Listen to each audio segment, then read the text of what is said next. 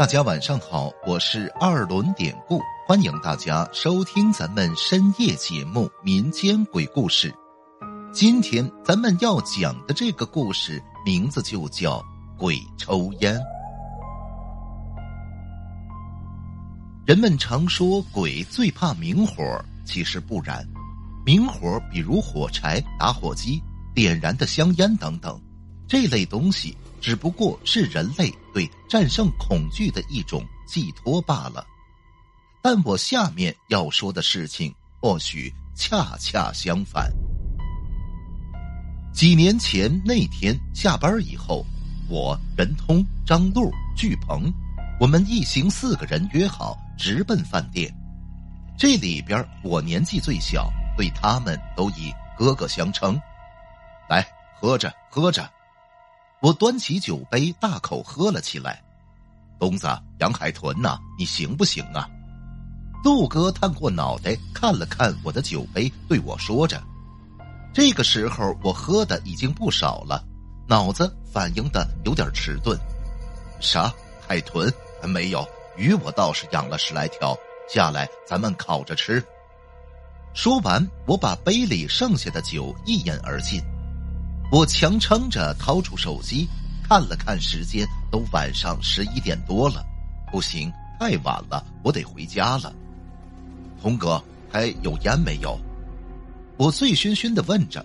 童哥喝的也不少，看了看桌子，他从一堆盘子里抽出1盒云烟递给了我。不用1盒，2颗就行，回家道上1颗，睡觉之前1颗。我从烟盒抽出2根烟，就夹在了耳朵上。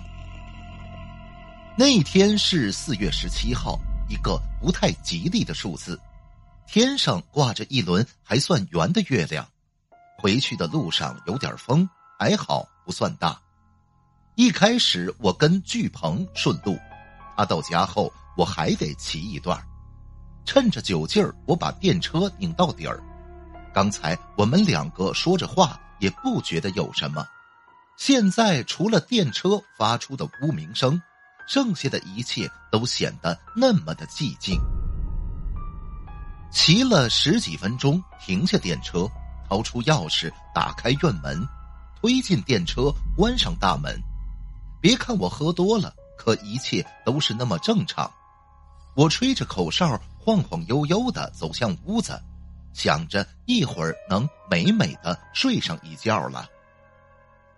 在我卧室的门口挂着一个蓝色的布帘子，在我进门的时候，那个可恶的帘子却把我夹在耳朵上的那根香烟碰了下来。我低下头准备把烟捡起来，可是就在我低头的一刹那，当时惊出了我一身的冷汗。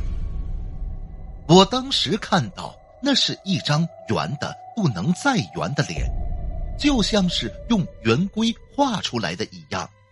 我的那颗烟就掉在了那张脸的嘴边，而那张脸呢，则紧紧地贴在地面上，冲着我嘿嘿地笑。就这一下我差点吓疯了，之后我逃命似的从屋里跑出来。水，我需要水，我要洗把脸让自己清醒一下。我跑向院里的水龙头，可恶，竟然没水了。在白色的月光下，我清楚地看见那张脸还有连着的他黑乎乎的身体，居然也从屋里爬了出来。随后他快速来到水龙头旁边，静静地一动不动地盯着我。我靠，这是谁呀？我惊慌地抬起头看向四周，有什么顺手的东西能帮自己的忙。我看到有个梯子立在房边，我大步跑过去，爬上了屋顶，看看脚下，还好那东西没跟上来。正在我思考接下去该怎么办的时候，此时大门外的街上传来一阵响动。我扭过头看，只见一个佝偻着身子的老头，用2手举着一个红色的塑料盆。他走了2-3步停了下来，用脑袋机械地左右看看。我啊的一声叫了出来。那老头转过身冲着我笑了笑。根据墙的高度判断，这老头只不过只有1米多的身高，他佝偻着身子，脖子上的脸却大得出奇，圆圆的，就像他手里拿的那个塑料盆。老头冲着我挥了挥手，我的身体居然不受控制似的爬下梯子，打开大门还走了出去。等临近了，我才看见那老头的脑袋居然只有薄薄的一层，像一个碟子，他嘴里只剩下发黑发臭的牙齿。不等我说什么，他从兜里摸出一张褶皱的5块钱。他嘴不动，我却听见他说：“小子，我给你5块钱，你去给我买盒烟，就5块的那个黄山。”当时我跟着了魔一样，声音有些发颤地说：“我屋子里有一颗烟，我给你拿吧，你别害我呀。”那老头并没有说话，只是伸出干瘪的右手，用大拇指那么一抠，一团火焰居然从他指尖冒了出来。再看那老头的样子，在火光下更显得恐怖。后边我看了看院子里，之前那个圆脸的东西已经不在了。我赶紧跑回屋，拿了掉在地板上的那颗烟。可等我再咬着牙出来的时候，那个老头也已经不见了，只剩下路中央的一个红色的塑料盆。我把烟放进了塑料盆里，之后毫不犹豫地跑回屋，死死关上大门。